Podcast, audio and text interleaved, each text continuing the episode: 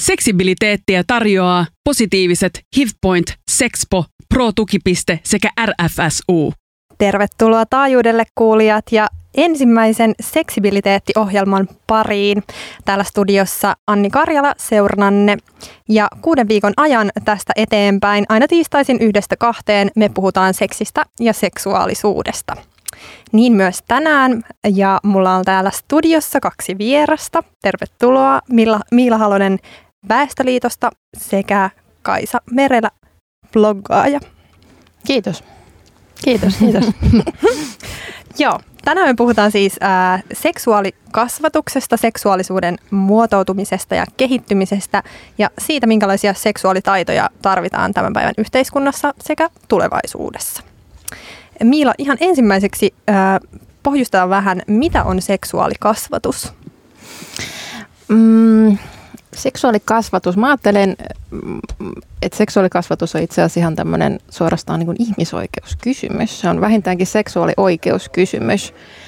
Seksuaalikasvatuksessa ihminen saa mahdollisuuksia, taitoja, tietoa, pitää itsestään hyvää huolta, tehdä hyviä valintoja, tehdä hyviä päätöksiä omassa elämässään, sellaisia päätöksiä, jotka tuottaa nautintoa, sellaisia päätöksiä, jotka mahdollistaa, että hän pystyy toteuttamaan omaa seksuaalisuuttaan juuri, sillä tavalla, mitä, mitä hän haluaa. Ää, seksuaalikasvatus on itse asiassa aika iso käsite ja se on tämmöinen kattokäsite ja se pitää sisällään paljon, paljon kaikenlaista, että se pitää sisällään seksuaalineuvontaa, vaikkapa terveydenhuoltoalan ammattilainen antaa kahdenkeskistä neuvontaa asiakkaalle. Se on seksuaaliopetusta, mikä tapahtuu koulussa, opettaja opettaa ryhmää ja se on seksuaalivalistusta, jossa sitten ehkä, ehkä isossa kampanjassa kapealla kärjellä isolle massalle puhutaan jostakin valitusta aiheesta. Se voi olla vaikka kesäkumikampanja, että käytä, käytä kortsua. Uh, mutta tota, kun seksuaalikasvatuksen merkitys on nimenomaan siinä, että me tarjotaan tietoa, taitoja ja ehkä tänä päivänä ennen kaikkea tavallaan puhutaan moninaisuudesta, moninaisesta seksistä, sukupuolten seksuaalisen suuntautumisen moninaisuudesta. Että tavallaan ollaan myös niin kuin arvo- ja asennekasvattajia, että kyse ei pelkästään siitä, että opetetaan käytä kortsua, suojaudu ei toivotulta raskaudelta, vaan että jotenkin avataan sitä maailmaa ja ymmärrystä siitä seksuaalisuudesta, nautinnosta, ilosta, onnesta, kaikesta mitä siihen liittyy. Mm seksuaalikasvatusta ehkä, ehkä helposti just ajatellaan sellaisena lasten kasvatuksellisena ja niin kuin ehkä koulutuksellisena osana, mutta niin kuin sanoit, niin se on paljon laajempi käsite. Minkälaisia niin kuin hyötyjä siitä seksuaalikasvatuksesta sit niin kuin nähdään tai mitä sillä voidaan saavuttaa parhaimmillaan? No tota, mm, siis monenlaista. Ehkä, ehkä me ollaan niin Suomessa – ja, ja maailmalla nyt varsinkin, niin ehkä vähän niin kuin urauduttu ajattelemaan sitä seksuaalikasvatusta nimenomaan, että me yritetään sillä ennaltaehkäistä jotain negatiivisia päätetapahtumia, kuten seksitauteja tai sitten vaikka raskauden keskeytyksiä. Ja jotenkin niin kuin mitataan sitä meidän onnistumista sitä kautta, että mitä vähemmän raskauden keskeytyksiä, mitä vähemmän seksitauteja, niin sitä paremmin me ollaan onnistuttu seksuaalikasvattajina, mikä toki on totta. Mutta että, että siinä sivussa on mun mielestä isompia teemoja, että nimenomaan sitä, että minkälaiset arvot, asenteet meillä on vaikka yhteiskunnassa, miten me suhtaudutaan seksuaalisukupuolivähemmistöihin, moninaisiin ihmissuhteisiin, moninaisiin tapoihin harrastaa seksiä. Tavallaan se ehkä se yhteiskunnan asennetta, asenneilmapiiriä, suvaitsevaisuutta, vaikka sitä en nyt sanana niin pidäkään, mutta että tavallaan että me pystytään siihenkin vaikuttamaan seksuaalikasvatuksen kautta kasvattamalla lapsia ja nuoria niin kuin avoimiksi yhteiskunnan jäseniksi, jotka ovat hyväksyviä, avarakatseisia ja suhtautuvat seksuaalisuuteen myönteisesti, seksipositiivisesti, kehopositiivisesti. Hmm, ja sitä kautta muuttaa varmaan yhteiskuntaa ja maailmaa. Ehdottomasti, juurikin näin. Ihan super hienoa. Ja, ja tota, jos mietitään seksuaalikasvatuksen tämänhetkistä tilannetta esimerkiksi Suomessa, niin, niin mil, miltä se sulle näyttäytyy? Onko se, onko se ajan tasalla, onko se ajankohtaista, onko se tarpeeksi laajaa? No onpas hyvä kysymys. Tota, jos me mietitään tällaisia virallisia kasvattajatahoja, kuten nyt vaikka sit koulua ja sitä koulun seksuaaliopetusta ja opetussuunnitelmaa, joka on niin kuin aika paljon säätelee siitä, että mitä siellä koulussa puhutaan, niin se on niin kuin about ok. Sanotaan, että se on, se on koko ajan kehittyvä ja, ja tota, menossa parempaan suuntaan, mutta tavallaan se että ei se opetussuunnitelmakaan, kun sitä päivitetään niin kuin aika harvakselta, niin ei se ehkä ihan elä tässä ajassa. Ja se ei ehkä ihan heijastele sitä nuorten vaikka yläkoululaisten niin kuin maailmaa ja sitä heidän todellisuutta, joka on tosi globaali, joka on tosi moninainen, joka on tosi nopea, jossa tapahtuu paljon ilmiöitä, johon vaikka erilaiset some, somejutut vaikuttaa niin kuin syvästi ja et, et eihän se siihen tavallaan niin kuin pysty ehkä ihan reagoimaan ja mä en niin ehkä voi odottaakaan jokaiselta terveystiedon opettajalta, joka se yläkoulussa niin kuin parhaansa tekee, että hän olisi niin kuin ihan koko ajan kartalla siinä, missä mennään. Mutta tota, onhan se mennyt huikeita edistysaskeleita eteenpäin, että jostakin 80-luvulta, jolla mä oon itse ollut koululainen, niin tämän päivän seksuaaliopetus on niin kuin mennyt, mennyt oikeaan suuntaan. Että siinä on niin kuin tuotu moninaisuuden teemoja ja se huomioi paremmin kaikkia, kaikkia ihmisiä ja moninaista seksiä ja muuta, mutta että paljon on työtä jäljellä. Hyvä, palataan siihen työnsarkaan vielä, vielä kohta tarkemmin. Kaisa, sä kirjoitat paljon seksistä sun blogissa ja seksuaalisuudesta. Mm, minkälaista seksuaalikasvatusta sä oot itse saanut? Onko se ollut hyvää vai huonoa? No just niin kuin tuossa sivuttiin, niin mitä mä niin kuin muistan sieltä terveystiedon tunneilta, niin mulla jäi sieltä niin kuin kaksi semmoista asiaa mieleen. Yksi, käytä kondoomia, jotta ei tule niin kuin sukupuolitauteja. Kaksi, käytä kondoomia, jotta ei tule raskaaksi. Et mä en sitten tiedä, onko noin ne asiat, mitkä mä oon oikeasti poiminut, vai onko siellä ollutkin muuta, mutta jotenkin musta tuntuu, että seksuaalikasvatus oli tosi niin kuin ensinnäkin heteronormatiivista. Ja sitten tosi semmoista, että mies penetroituu naiseen, niin kuin mä sanoin tuli tiivistetysti äsken, että jotenkin, että mies on tekijä ja nainen on kohde ja muun sukupuolisia ei ole olemassa ja mitä kaikkea tuo lause nyt sisältääkään. Ja kyllä se nyt sillä vaikutti. Kyllä musta tuntuu, että nuoret koulun ulkopuolella myös saa tosi paljon tietoa, mutta totta kai se vaikuttaa, kun tuommoinen NS-virallinen taho nyt kertoo, miten oikeasti asiat ovat, niin kyllä se silti jotenkin sit vaikuttaa niihin sisäisiin asioihin siitä, vaikka että mikä on oikein ja mikä väärin ja olenko normaali. Niin, ja, ja aika kriittisessä vaiheessa tuollaiselle nuorelle, kun ö, nuori kuitenkin hakee sitä jo valmiiksi, että mikä on normaalia ja mikä ei ole normaalia, onko mä normaali, eikö mä ole normaali, niin sitten jos siinä vaiheessa niin kun ladotaan sellaiset normit pöytään, että näin pitää tehdä ja näin pitää käyttäytyä, niin sillä voi olla varmaan aika traumatisoivat vaikutukset pitkällä aikavälillä niin seksuaalisuuden kannalta. Olen ihan samaa mieltä ja just, just nimenomaan nuoruudessa varmaan se ydinkysymys on nimenomaan se, että olenko normaali, että sitten jos se, se maailma siinä ympärillä tai se virallinen opetus ei heijastele sitä monenlaista tapaa olla ihminen ja olla, olla tota, minkäkinlainen, minkäkinlainen sukupuolen kokemus tai seksuaalisen suuntautumisen kokemus, että jos ei se yhtään tavallaan niin heijastele sitä, niin siitä kyllä voi tulla nuorelle tosi yksinäinen olo ja ulkopuolinen olo ja ehkä kokemus siitä, että tämä opetus ei ole minua varten ja hmm. mun ei oikeastaan edes kuuluisi olla, olla täällä. Eikä koske pelkästään siis, en, en puhu pelkästään niin seksuaali- ja sukupuolivähemmistöistä, vaan myös vaikkapa vammaisista nuorista nyt esimerkiksi tai jos jotain muuta kulttuuria, etnistä taustaa edustavaa nuori kuin, kuin ihan tämmöinen kantis, kantissuomalainen. Että et monella voi olla sellaista ulkopuolisuuden kokemusta ja se sitten tietysti sulkee korvat ja silmät, ettei sitten ehkä pysty ottaa tai haluakaan ottaa sitä opetusta vastaan edes niin kuin sellaisissa määrin, jotka nyt häntä, häntä niin kuin oikeasti koskettaa, sitä olisi tietona tärkeä saada.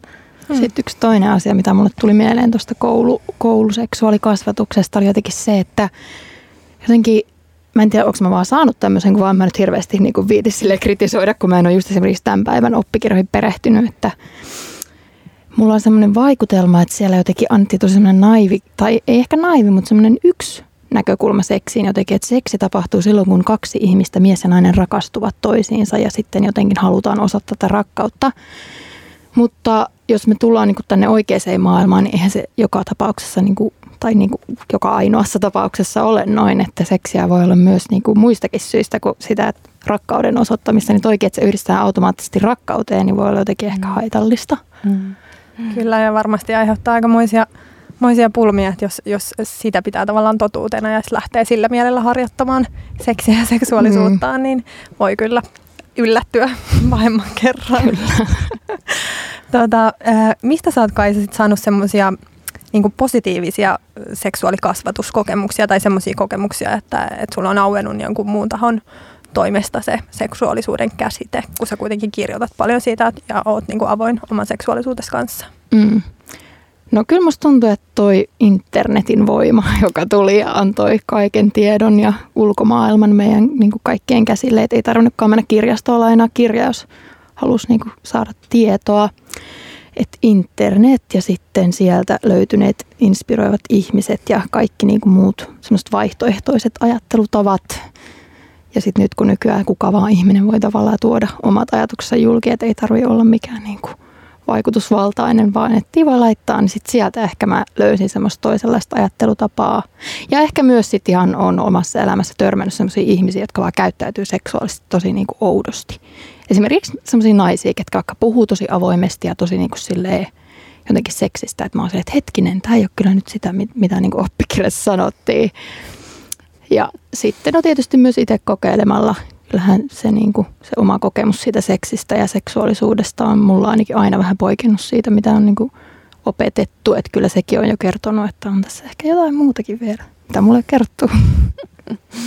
Niin ja semmoinen uteliaisuus sitä asiaa kohtaan mm. on varmaan aika terve, terve niin kuin suhtautuminen monella tapaa. Että jos, jos, tota, ää, jos vaan kokeilee ja, ja niin kuin uteliaasti lähtee, lähtee etsimään, niin sillähän sen varmasti löytää, löytää sen oman seksuaalisuutensa. Tuota, mä haluaisin vielä sit puhua sellaisesta aiheesta, joka nyt on ollut viime aikoina aika paljon pinnalla. Esimerkiksi Me kampanjan tiimoilta tuota, seksuaalisesta häirinnästä ja väkivallasta. Mm, miten sä Mila näet seksuaalikasvatuksen tavallaan näkökulmasta tämän, tämän ilmiön? Voitaisiko hyvällä seksuaalikasvatuksella esimerkiksi ennaltaehkäistä tällaista käytöstä? Mm, siis ehdottomasti, niin kuin, tai ainakin, ainakin johonkin rajaan asti varmasti pystyttäisiin. Ja siinä mä ajattelen, että se oikea kohderyhmä, jota pitäisi seksuaalikasvattaa, on ihan pienet lapset. Siis ihan niin tämmöiset päiväkoti-ikäiset skidit että tavallaan jo heille alkaa puhua siitä niin kuin omien rajojen kunnioittamisesta, toisen rajojen kunnioittamisesta, siitä miten toista saa koskea, mitä toiselle saa tehdä, miten tärkeää on, on kunnioittaa sitä ei-sanaa ja toisaalta miten tärkeää on osata myös, myös niin kuin sanoa se ei tai, tai niin kuin kertoa, mitä, mitä tuntee tai mitä, mitä ajattelee, että et, et, mm, nyt onneksi näyttäisi siltä, että, että varhaiskasvatukseen on tulossa tämmöistä kehotunnekasvatusta, joka on siis pienten lasten seksuaalikasvatusta, mutta puettu tällaisen tämmöisen sanan, tämän sanan muotoon kuin kehotunnekasvatus. Ja siinä nimenomaan se pointti on se, että, että puhutaan siitä niin omien ja toisen rajojen kunnioittamisen tärkeydestä ja omien tunteiden ilmaisemisesta, siis siitä, että en halua tätä tai tämä ei ole kivaa ja sitten myös siitä, että, että pitää kunnioittaa sitä, jos toinen sanoo näin. Et, mm, täytyy toivoa, että ajan saatossa, kun tämä toiminta vakiintuu ja sitten nämä nykyiset pienet päiväkotilaiset ovat, ovat isoja koululaisia tai, tai nuoria aikuisia, niin me nähdään se muutos. Mutta tota, hidastahan se, hidastahan se tietysti on, että – mutta tota, ilman muuta siis seksuaalikasvatus on niin kuin varmasti paras mahdollinen tapa pureutua ilmiöön. Että tavallaan luoda sieltä alusta asti sitä ymmärrystä siitä, että, että mitä voi tehdä ja mitä ei. Ja toisaalta se, että mitä, mitä minun ei tarvitse hyväksyä toisen tekemänä niin kuin itseä kohtaan. Niin ja niin kuin tämän ilmiön tiimoilta aika aika moni mies jotenkin suhtautu tähän asiaan sillä tavalla, että et eihän tässä nyt enää uskalla edes flirttailla, että, että heti tulee joku rikosilmoitus tyyppisesti, niin ehkä voisi olla myös ihan tervettä tavallaan sitten esimerkiksi näitä henkilöitä sitten seksuaalikasvattaa myös aikuisena, että jos, jos niin kuin ei selkeästi ole sellaista ymmärrystä siitä, että mikä on toisen raja ja mikä on oma raja ja niin kuin se tuntuu hankalalta sitten lähestyä niin kuin esimerkiksi naisia, niin sittenhän niin kuin voisi ajatella, että, että tässäkin tilanteessa voisi olla mm. hyödyllistä sellainen tietynlainen seksuaalikasvatus. Mikä, mikä taho olisi niin kuin sopiva, jos on tällainen tunne, että ei oikein niin kuin osaa tai ei tiedä, niin, niin onko sinulla sellaista vinkkiä, että mihin kannattaisi sit niin kuin esimerkiksi hakeutua? Onko sellaista tahoa aikuisille?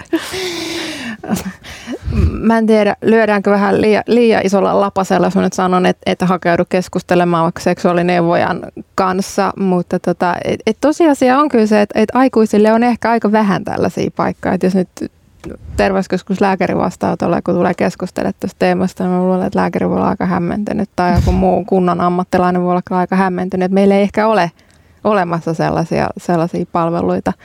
No toki sitten löytyy jotakin, jotakin nettineuvontaa ja muuta järjestäjän tarjoamana, vaikka Väestöliiton tai Sexpon tai jonkun muun, muun tarjoamana, että ne on ehkä sellaisia matalan kynnyksen paikkoja, joissa voisit ehkä vähän niin asiantuntijan kanssa peilailla siitä, että, että onko tämä mun ajattelutapa nyt ihan, ihan ok, tai mitä mä voisin ehkä tehdä, tai mitä mun pitäisi ehkä, ehkä niin kuin, miten uudella tavalla jotenkin mun pitäisi niin kuin koodata, koodata ajattelua, niin totta on, että meillä on ehkä niin kuin meidän palvelurakenteessa niin kuin jotain aukkoja liittyen nimenomaan aikuisten seksuaalikasvatukseen.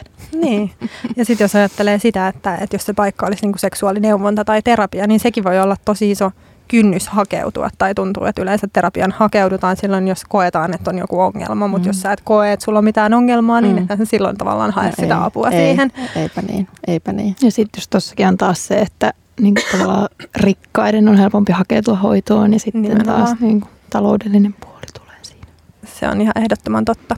Et ehkä meidän systeemillä olisi tässä aika paljon petrattavaa. Toivottavasti petraantuu.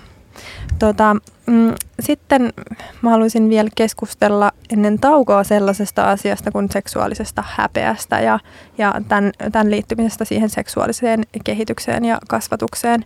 Äm, seksuaalisuuteen tosi usein liittyy sellainen häpeän tunne ja, ja tota, se voi olla tosi haitallista ää, ihmisen seksuaaliselle hyvinvoinnille. Mm, se on varmasti sellaista niin kuin yhteiskunnan tasolla tavallaan siihen keskusteluun liittyvää, mutta et, et tuntuu, että aika monta kertaa se voi tulla esimerkiksi ihan omien vanhempien niin kuin käytöksen taholta. Niin ää, ähm, miten sä Miila näet sen, sen häpeän ja tavallaan sen, että miten se, se välittyy lapsille, että varmasti sitä voidaan purkaa tällaisella seksuaalikasvatuksella, mm-hmm. mutta onko se haaste, että vanhemmat jotenkin jännittää sitä keskustelua tosi paljon? Joo, siis toi on tosi yleinen teema ja mä oon ymmärtänyt että siellä seksuaalineuvonnassa ja terapiassa häpeän teemat on nimenomaan sellaisia, joita paljon, paljon käsitellään ja, ja jotka voi olla niin kuin esimerkiksi parisuhteeseen asettumisen haaste tai monisuhteeseen asettumisen haaste, että, että on vaikea luottaa toiseen ja on, on vaikea ehkä nauttia omasta seksuaalisuudesta tai jotenkin tutustua siihen, koska se häpeä jotenkin niin kuin, kuin muuri siinä ympärillä, joka ylittäminen on, on tosi hankalaa. Ja tota, mm, sehän on ihan totta, että se seksuaalisen tai seksuaalisuuden kehitys on – niin kuin vaiheittainen ja aika monimutkainen prosessi ja, ja paljon siinä on biologista semmoista meidän ihan niin kuin perin, perimässä saatua, mutta että se, mikä sitä eniten jotenkin muokkaa, ainakin näin itse ajattelen, on nimenomaan niin kuin ympäristö, ympäröivät ihmiset, kaikenlaiset ihmissuhteet, kaikenlaiset kohtaamiset, mitä meillä on elämämme varrella. Ja kyllähän se tavallaan se perusta rakennetaan siellä ihan ensimmäisten elinvuosien aikana, se, että miten me suhtaudutaan niin kuin nimenomaan omaan kehoon ja kuinka niin kuin se semmoinen kehopositiivisuus lähtee ihan sieltä ensimmäisestä elinvuosista, että miten me jotenkin, niin kuin, minkälaista palautetta me saadaan niin kuin omaa kehoamme kohtaan ja, ja, tota, ja, ja toisaalta miten me sitten osataan olla kavereita ja ystäviä ihan siellä pienessä, pien, pieninä, pieninä ihmisinä, että sekin vaikuttaa niihin meidän tulevaisuuden niin kuin iso, ison ihmisen ihmissuhteisiin ja ja, ja kyllähän se vanhempien rooli siinä on niin kuin aivan, aivan keskeinen, eikä se tarkoita sitä, että vanhempi ei välttämättä niin kuin jotenkin osaisi puhua asioista, vaan se ihan, että minkälainen malli hän on niin kuin aikuisena isänä, äitinä sille lapselle, että miten hän puhuu omasta kehosta, miten hän puhuu toisen ihmisen kehosta, miten riitoja ratkaistaan, miten, miten, miten suhtaudutaan vaikka siihen, että lapsi tutustuu omaan kehonsa, omiin sukuelimiinsä, miten, miten siitä puhutaan, miten vastataan kysymyksiin, kun lapsi kysyy, mitä seksi tarkoittaa, mistä vauvat tulee, miten, miten, siinä, miten siihen kohdassa niin kuin reagoidaan, että, että tota, ei ole tarkoitus syytellä ketään tai syyllistää ketään, mutta että, että joskus on aika niin kuin pienistä, pienistä liikahduksista ja semmoisesta perheen ehkä puhumattomuudesta ja semmoisesta jostakin perheen tavasta suhtautua seksuaalisuuteen, minkä lapsi äkkiä jotenkin imee itsensä ja alkaa sitten ehkä omassa, omassa ajattelussaan pitää ikään kuin normin. Hmm. Täytyy disclaimerina sanoa tosiaan, että mulla ei ole omia lapsia, että mä huutelen täältä vähän niin kuin reunat. Mielestäni on tosi kiinnostava aihe ja, ja niin kuin ehkä aika monen, monen vanhemman kokemus varmaan on se, että jää aika yksin myös sen asian kanssa, että jos on vaikka yksin huoltaja ja sitä toista puolta, kehen tukeutuu, että ei, ei hemmetti, että nyt se menee kyselemään tuollaista, mitä mä vastaan sille, mm. niin tavallaan, että kenen kanssa sä sitten niin pohdit sitä ja kenen kanssa sä rakennat sitä omaa tavallaan suhtautumista siihen sen lapsen seksuaalisuuteen, että siinäkin voi jäädä siinkin kohtaa aika yksin, joka sitten taas voi vaikuttaa siihen lapseen varmasti. Mm. Se on ihan totta, että, että jos ei itse ole omassa lapsuudessaan, nyt siis äiti tai isä omassa lapsuudessaan saanut sellaista positiivista mallia, vaikka nyt miten lapsen kanssa puhutaan, tai että se oma kokemus on, on seksuaalisuuteen liittyen jotenkin aika ahdas ja, ja esimerkiksi häpeällä leimattu, niin se on hirveän helppo sitten jotenkin niin kuin ojentaa mallina myös sit sille omalle lapselle. Mutta kyllähän tänä päivänä nyt olisi niin kuin sitä tukea saatavissa paremmin kuin ehkä ennen. Että ihan sieltä varhaiskasvatuksen ammattilaiset, neuvoloiden ammattilaiset, niin kyllä heillä pitäisi olla niin kuin jotakin tukea antaa sitten yksinäiselle vanhemmalle. Plus sitten järjestöjen tuki nyt jälleen omaa järjestöjeni Väestöliittoa tässä nostan, koska meillä on olemassa ihan tänne lapsia seksuaalisuussivusto ja palvelu, josta saa tietoa vanhemmat kyllä ihan lukemalla tai sitten yhteyttä ottamalla, että miten niin kuin erilaisiin tilanteisiin pitäisi suhtautua ja mitä vastata niihin lapsen kysymyksiin, kun niitä tulee eteen. Että voi, voi kyllä saada apua myös sitä kautta. Niin ja varmaan sitten ihan internet ja tämmöinen vertaistuki, ver- verkottuminen on aika mahdollista nykyään, että se, sekin voi olla sitten semmoinen tuki, tukipilari. Hienoa. Mennään kuuntelemaan vähän musaa ja sitten mainoksia ja palataan pian seksin pariin. Seksibiliteettiä tarjoaa positiiviset HIVPoint, Sexpo, Pro-tukipiste sekä RFSU. Tervetuloa takaisin seksibiliteetin pariin. Mulla on täällä vieraina Kaisa Merellä, blokkaaja sekä Miila Halonen Väestöliitosta. Me puhutaan seksuaalikasvatuksesta ja seksuaalisuuden kehittymisestä sekä siitä, minkälaisia taitoja seksuaalisuuden suhteen me tullaan tarvitsemaan tulevaisuudessa. Palataan vielä vähän siihen seksuaalisuuden kehittymiseen. Millä mitkä tekijät vaikuttaa lapsen tai nuoren seksuaalisuuden kehittymiseen erityisesti? No tota, se seksuaalisuus ei ole ihan kauhean yksioikoinen termi, joka olisi kauhean helppo itsessään edes avata. Et, et, kun me käsitetään, että et seksuaalisuus on, on paitsi biologiaa, niin sehän on todella vahvasti myös, myös niin kuin emotioita, se on sosiaalisia taitoja, se on myös niin kuin tuolla järjen, järjen tasolla tapahtuvia asioita, joten on helppo ymmärtää, että se seksuaalinen kehityskään ole ihan sellaista, niin kuin tässä nyt mennään junarataa pitkin asemalta toiseen, vaan, vaan se on monimutkaista, se on moni, monitasoista, sitä tapahtuu niin kuin yhtä aikaa monella, monella kohtaa. Ja tota, ihan pienestä lapsesta alkaen, että jo ihan pieni lapsi on seksuaalinen, mutta eri tavalla seksuaalinen kuin teini-ikäinen tai nelikymppinen ihminen on, että pienen lapsen seksuaalisuus on kehollisuutta, se on uteliaisuutta, se on iloisuutta, se on itsensä tutustumista, se on kyselyä, kummastelua ja, ja puberteetti, murrosikä tuo sitten tullessaan ne hormonaaliset muutokset, jotka muokkaa niin kehoa kuin mieltä ja avaa ihan uudella tavalla sitä seksuaalisuuden sisältöä, jolloin siihen tulee sitten sitä nautintoa ja ja tota, fantasioita ja halua toteuttaa seksiä toisen ihmisen kanssa kenties. Että tota, mitkä asiat siihen vaikuttaa? No, no biologiaan vaikuttaa tietysti, niin kuin sanoin tuossa aikaisemmin, niin geenit ja, ja geenit muokkaa, muokkaa niin kuin antaa, antaa tietynlaisen rytmin siihen, mutta, mutta nimenomaan se ympäristö, missä me kasvetaan ja eletään. Että se, mikä mun mielestä on aina niin kiehtovaa on, että seksuaalisuus tavallaan elää ajassa. Se on erilaista, se on ollut erilaista 50-luvulla kuin se on tänä päivänä.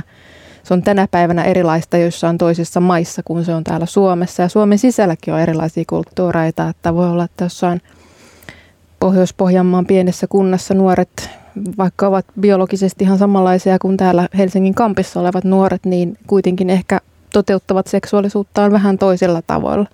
Ja myös siinä elämän kaaressa seksuaalisuus elää koko ajan. Että erilaiset elämän tapahtumat vaikuttavat siihen, miten me pystytään ilmentämään seksuaalisuutta, miten me se itse, itse koetaan. Että äh, vastaus kysymykseen siis on se, että se tapahtuu monella tasolla ja koko ajan niin tunteiden, mielen, biologian tasolla, sosiaalisten taitojen tasolla, emotioiden tasolla – ja tota, koko elämän ajan. Se ei ole oikeastaan koskaan valmis. Seksuaalisuus ei valmistu siinä kohtaa, kun ihminen täyttää 18, vaan se niin kuin elää koko ajan. Sen tarina, tarina kasvaa ja vaan paranee.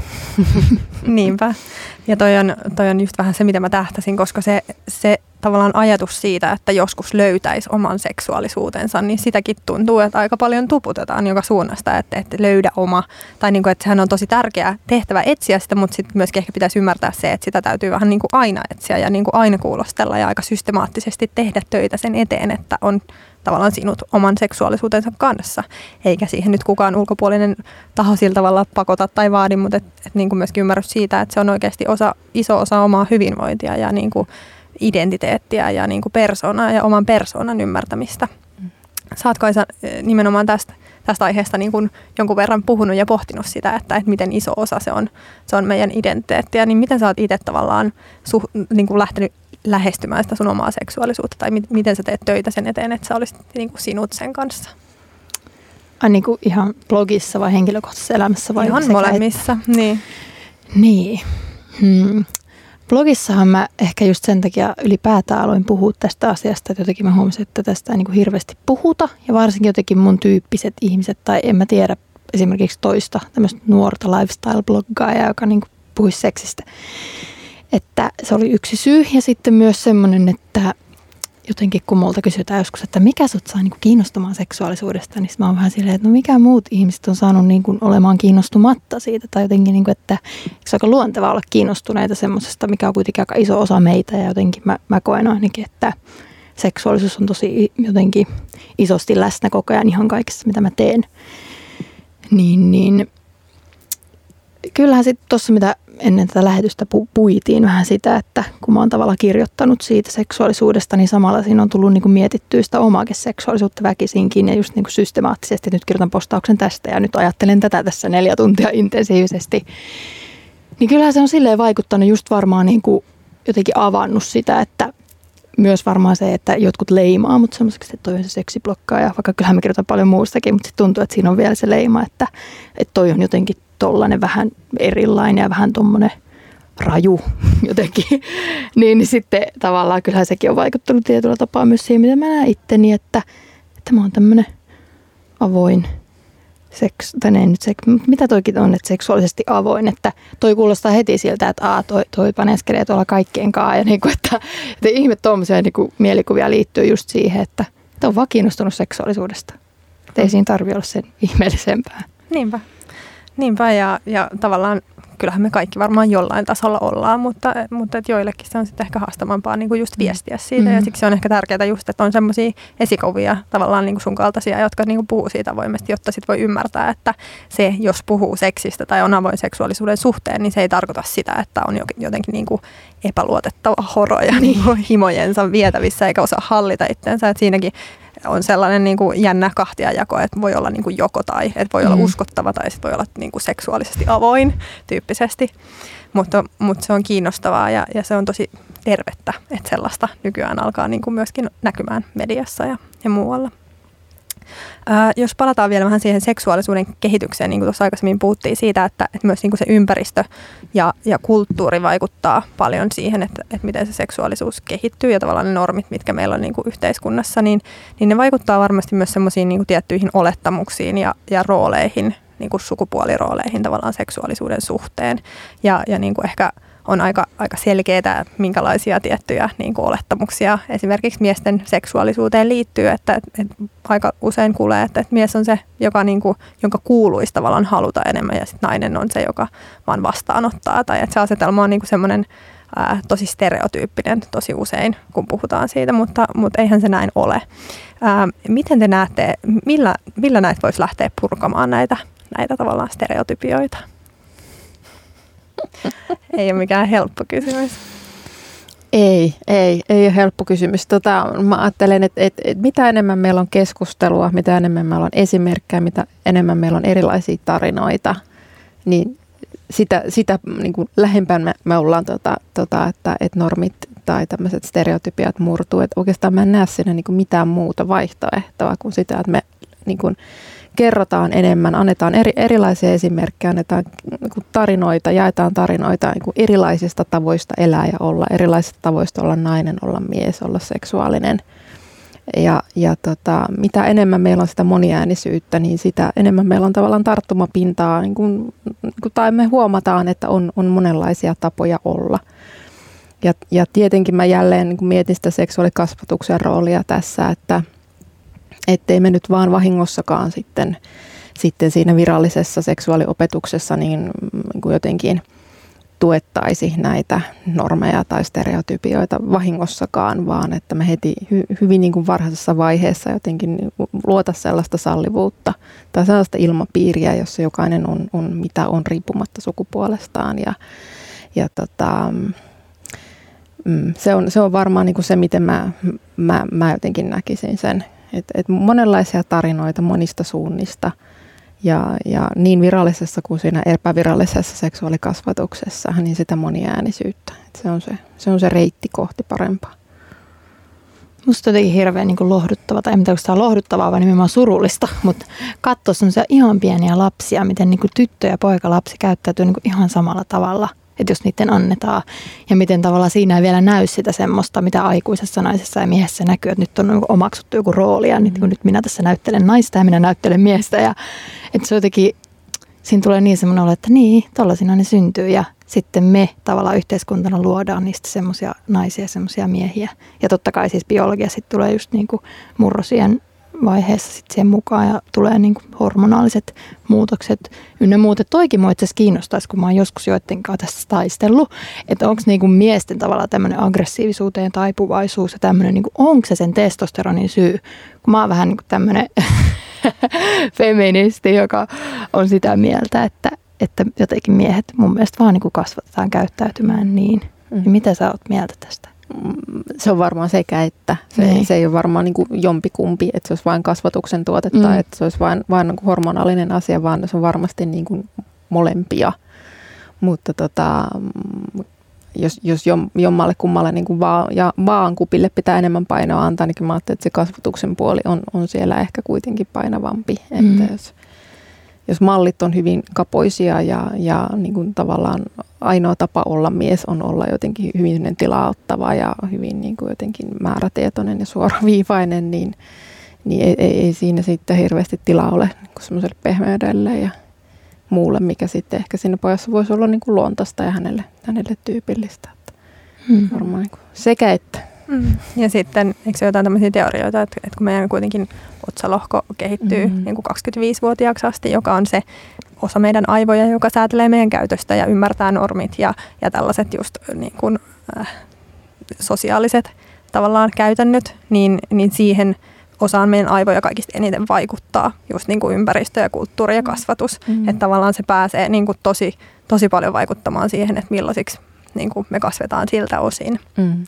Ja sitten toisaalta se, mitä ehkä itse on pannut merkille, merkille vaikka niin kuin nuorten poikien kasvatuksessa, että miten iso, iso rooli jollain niin kuin isällä on siinä tai isän kavereilla, että jos, jos isän kaverit on sellaisia sanotaan neliviisikymppisiä miehiä, jotka keskenään puhuu jotain naisjuttuja ja sulkii hattuun tyyppisesti, niin että miten paljon se pieni lapsi voi ottaa siitä semmoista vaikutetta ja, ja niin kuin ihan tiedostamattakin sitä alkaa niin kuin toteuttaa sitä roolia mm. myöhemmässä elämässään. Ja vastaavasti sitten taas naiset, että et jos äiti on sellainen, joka ei niin kuin yhtään puhu aiheesta ja on tosi niin kuin sulkeutunut, niin, niin mm. sekin voi varmasti vaikuttaa tosi paljon. Mm, kyllä, kyllä. Tämä on, tämä on nimenomaan sitä, mitä mä tarkoitin, että, että mikä se ympäristön merkitys on. Ja, ja tavallaan niin kuin halutaan tai ei, niin me kaikki ollaan, me kaikki aikuiset olemme seksuaalikasvattajia. Että et, et lapset ja nuoret, kun ne on niin tuommoiset pesusienet, ne imee, imee niin kuin kaiken ympärillään olevan vaikutteen. He tarkkailevat meitä koko ajan, että miten me ollaan, miten me ollaan suhteessa toisimme, miten me puhutaan toisistamme, miten me puhutaan muista sukupuolista ja miten me puhutaan parisuhteesta, miten me puhutaan seksistä, että he imee kaiken sen ja siitä kaikesta niin kuin muotoutuu se heidän ymmärrys siitä, että mikä on ikään kuin oikein ja mikä on normaalia. Että ihan tarkkana saa kyllä olla, jos lasten kuullen asioista keskustelee, että, että mikä on se sävy ja tapa. Mm. Aivan. Nyt mennään taas pienelle breikille ja palataan kohta seksin pariin. Seksibiliteettiä tarjoaa positiiviset HIVPoint, Sexpo, Pro-tukipiste sekä RFSU. Tervetuloa takaisin taajuudelle ja seksibiliteetin pariin.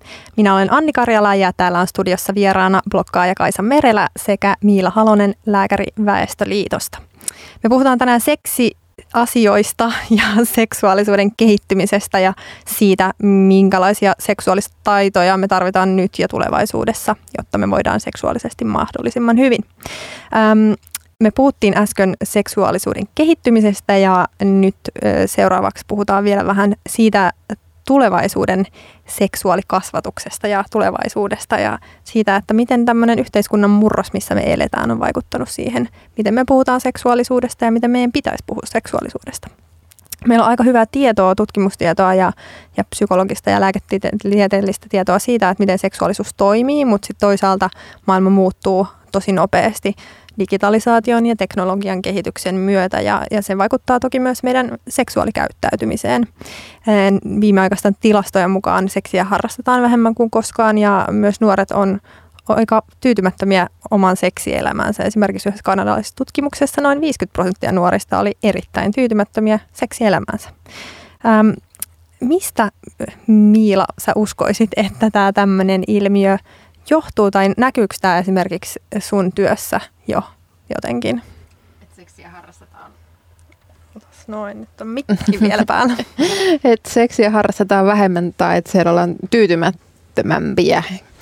Tota, No mä en tiedä näkyykö se mun työssä ehkä nyt, ehkä nyt varsinaisesti, että ehkä ne nuoret, jotka Väestöliittoon ottaa yhteyttä, niin pohtii toki seksiäkin, mutta pohtii sitten ehkä seksuaalisuutta vähän laajemminkin, ehkä, ehkä sitä omaa kehoa, kehon kuvaa ja, ja, ja tämän, tämän tyyppisiä kysymyksiä, mutta, tota, mutta et mistä se johtuu? No senpä kun tietäisi, että seksiä harrastetaan vähemmän, se ei varmaan ole mikään niin kuin yhden selittävän syyn takana, vaan, vaan siihen varmasti vaikuttaa moni asia.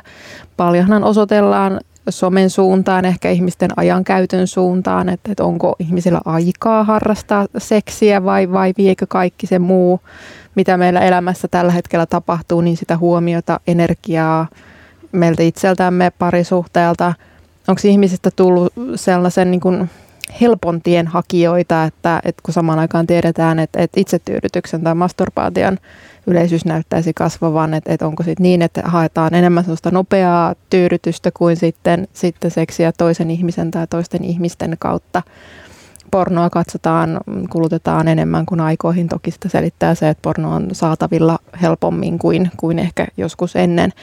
Ja se voi tietysti vaikuttaa se itsetyydytyksen määrään, mutta vaikuttaako se sitten myös siihen ehkä, että et, et, et se riittää ikään kuin tyydyttämään sen, sen seksuaalisen nautinnon tarpeen tai, tai halun, että ei sitten ehkä olekaan halua tai tarvetta, koe tarvetta sit harrastaa siitä toisen ihmisen kanssa.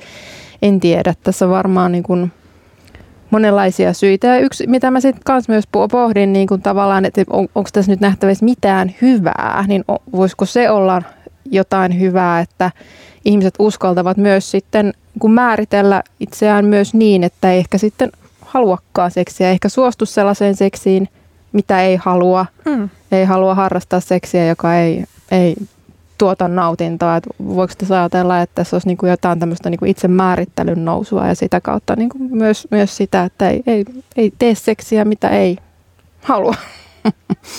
Tosi kiinnostavia ajatuksia. Onko sinulla Kaisa jotain ajatuksia tämän suhteen? Siis kun, toi oli tosi mielenkiintoista kuulla, koska mä oon ajatellut tätä semmoisena niin kamalana kauhukuvana, niin musta oli ihan ajatella, että sä näit niin tässä tai haluaisit ajatella niin jotain hyvääkin tästä. Ja onhan toi totta, just että jos aiemmin on niin kuin ennen vanhaan seksi ollut just semmoista, että nainen, mies, nainen ja mies harrastaa seksiä ja sitten siinä on vähän niin kuin harrastettu, koska pitää. Ja nyt tavallaan, että jos kokee, että haluaa toteuttaa omaa seksuaalisuutta, mutta sitten ei niin kuin just niin kuin sanoin, niin halua kaikkien kanssa ja kaikissa tilanteissa ja sillä niin sitä voi turvallisesti kotona tehdä, vaikka pornon parissa tai ihan miten haluaakaan. Että oli mielenkiintoista.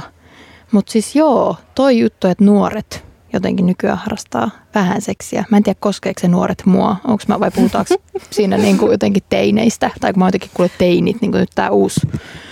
Jotenkin toi on kyllä tosi, niin kuin, niin kuin sanoin tässä ennen tätä lähetystä, että kamalaa sillä sanalla kuvailin. Ja siis tarkoitan sillä jotenkin sitä, että, että mä itse koen seksin semmoisena tosi niin kuin mukavana asiana ja semmoisena niin että – tuntuu, että jos me ollaan nyt päästy siihen pisteeseen vähän niin kuin tabuista, ollaan päästy eroon, nyt voitaisiin oikeasti niin kuin päästä vähän niin kuin avaat, mitä kaikkea sieltä löytyy ja niin kuin ehkä nauttimaan siitä ihan uudella tavalla nyt niin kuin uuden sukupolven avulla, niin sitten se ei kiinnostakaan enää. Mikä sitten kiinnostaa. niin, niin, se on ihan totta ja, ja niin kuin sekin voi, voi ehkä olla, että, että kun meillä alkaa olla tietoa siitä ja ymmärretään seksuaalisuuden rakentumista ja muovautumista paremmin, niin, niin se voi tuntua aika kompleksilta asialta ja jopa niin kuin ehkä pelottavalta sellaiselta, mm. että, niin kuin, että ai tonne mun pitää niin kuin lähteä, että hirveä vaiva ja niin kuin jotenkin se, että, että niin kuin on ehkä myös semmoista painetta jotenkin tutustua siihen omaan seksuaalisuuteen, niin sekin voi ehkä, varsinkin tuommoisessa nuoressa iässä, jossa se on muutenkin vähän silleen, että sellaiset asiat, jotka sulle pakotetaan, niin ei välttämättä tunnu kauhean luontaisilta, niin voi olla, että sitten sä niin kuin skippaat sen, mutta, mutta ainakin jotenkin itsekin ehkä toivoisin, että se on ainakin niin, että, että, että mennään siihen tiedostavampaan suuntaan ja niin kuin halutaan ymmärtää sitä omaa seksuaalisuutta. Vaikka, vaikka se olisi sit sitä, että ei harrasta niin paljon seksiä, niin eihän se mm. tavallaan mikään itseisarvo mm. ole.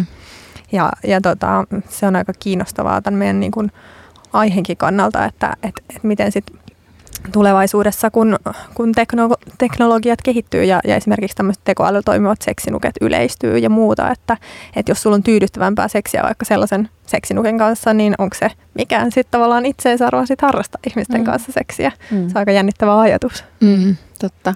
Mm.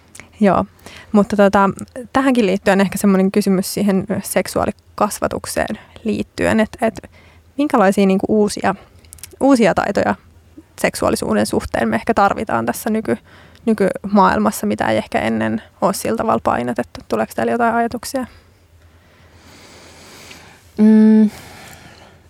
No mä ehkä mietin, mietin nimenomaan sitä, sitä somen vaikutusta nuoriin. Mä en tarkoita, että some on huono asia, en tässä demonisoimassa sitä, vaan ehkä niinku tavallaan et ymmärrystä siitä, että, että nuoret ovat siellä paljon, ovat alttiina paljolle hyvillekin asioille, mutta tokihan sieltä niin kuin voi viritä erilaisia suorituspaineita ja ulkonäköpaineet, kaikista tästä paljon puhutaan. Että ehkä mä niin kuin sitä tavallaan toivoisin ehkä vielä lisää, että tavallaan sitä oman tien löytämistä ja siihen jotenkin niin kuin sellaista sallivuutta, että, että, että on niin kuin lupa, lupa niin kuin kulkea se oma reitti kohti sitä omaa, omaa seksuaalisuutta ja omaa, omaa nautintoa, että, että jotenkin niin kuin sen, sitä nuorten toimintaympäristön ymmärrystä ehkä toivoisin enemmän, että tavallaan sitä, että missä he ovat ja minkälaiselle, minkä, mit, mitä he pohtii, minkälaista ilmiötä äärellä he jotenkin on, että, että siihen ikään kuin reagoivuutta lisää.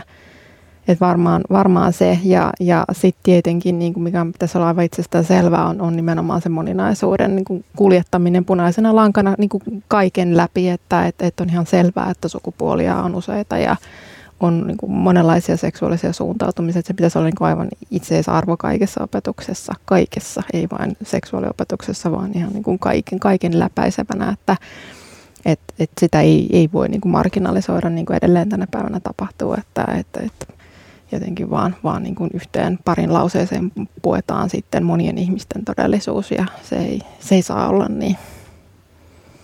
Tuleeko sinulle Kaisa mieleen jotain taitoja, mitä sä haluaisit oppia tai toivoisit, että nykyään opetettaisiin? No varmaan jos liittyen tuohon someen. Jotenkin musta tuntuu, että kaikki, kaikki nuoret, ei ihan kaikki, mutta aika monet viettää siellä useita tunteja päivässä, jotkut niin kuin enemmän somessa kuin tässä oikeassa maailmassa. Ja sitten jos miettii vaikka jotain Instagramia ja sitä vaikka minkälaista niin kuin jotenkin, tai että mitkä kuvat siellä nousee suosituiksi ja mitkä nousee siihen sun feediin ja mitä, mitä sä periaatteessa siellä niin kuin syötät itsellesi monta tuntia päivässä, niin siinä voi tulla just semmoinen niin olo ensinnäkin, että musta on jotain vikaa, kun mä näytän tuolta. Sitten yksi tämmöinen ajatus, mikä mulle tuli mieleen, mikä mulla itse asiassa kans tuli lapsena jotenkin ehkä leffojen tai jonkun mainosten kautta, että mä luulin jotenkin, että tietyn näköiset vaan harrastaa seksiä. Mm. Että se on jotenkin vaan kauniiden ja semmoisen komeiden ihmisten asia. Ja sitten tämmöiset tavalliset talliaiset ja muut, niin ei ne niin kuin silleen, se ei oikein kosketa niitä. Jotenkin ihan ihmeellinen ajatus, että et, et voi vaan niin kuin kuvitella, miten nykynuorilla sitten, jos aiemmin vaan katsottiin leffoja ja nyt on niin kuin koko ajan semmoinen some- ja teet tulee koko ajan niin päin näköä. Mutta onhan Instagramissa toki paljon hyvääkin, kaikki body positive mm. liikkeitä noin ja siellä mm. voi itse valita myös, että ketä seuraa, että siellä voi niin kuin aivopestä itseään myös niin kuin hyvään suuntaan. Mm, ihan totta. Ja itsellä ehkä semmoinen ajatus tuosta somesta vielä myös se, ihan tavallaan fakta, että, että ollaan pois omasta kehosta niin kuin iso osa päivästä. Että selataan puhelinta eikä niin kuin fiilistellä sitä, että miltä musta nyt tuntuu, kun mä oon istunut tässä samassa asennossa nyt neljä tuntia, että niin kuin, miltä minusta tuntuu kehossa tämä asia. Ni, mm. Niin sellaista jotenkin, mulla on sellainen olo, että, että, että, että niin kuin some voisi aika helposti aiheuttaa semmoista, että ei ehkä olla niin kuin ihan yhtä paljon läsnä kehossa mm. ja sitä kautta voi olla vaikeampi esimerkiksi nauttia seksistä, jos et niin kuin mm. tunne sun kehoa tai tiedä, että miltä tuntuu joku asia tai miltä tuntuu se, kun tuntuu hyvältä tai mm. huonolta. Että sä et välttämättä edes osaa tunnistaa niitä. Tuo on tasan just näin. On aivan, aivan samaa mieltä, että ei olla läsnä omassa kehossa, mutta ei ehkä niinku omissa ajatuksissakaan tai tunteissakaan. Et, ja ja et, et ollaan niin kärsimättömiä, että on ehkä niinku, ei ole ehkä rohkeutta tai jaksamista jotenkin ehkä niinku lähteä hakemaan vaikka fantasioiden kautta mielihyvää nautintoa, vaan että haetaan se, niinku se nopein reitti sinne onnelaan, eikä, eikä niinku tosiaan nähdä vaivaa sen oman nautinnon, että onko se hyvä vai huono asia, en tiedä varmaan puolensa, mutta mm, tällaista meille tapahtuu. Juuri näin. Äh, seksibiliteetti kiittää tältä erää. Ensi viikolla jatketaan ja jatketaan myös somessa. Käy tykkäämässä Facebookissa seksibiliteetin sivusta ja jakson voit kuunnella myös jälkikäteen Radio Helsingin nettisivuilta. Kiitos oikein paljon, että olette vieraana. Kiitos. Kaisa ja Miila. Kiitos, kiitos. Seksibiliteettiä tarjoaa positiiviset HIVPoint, Sexpo, Pro-tukipiste sekä RFSU.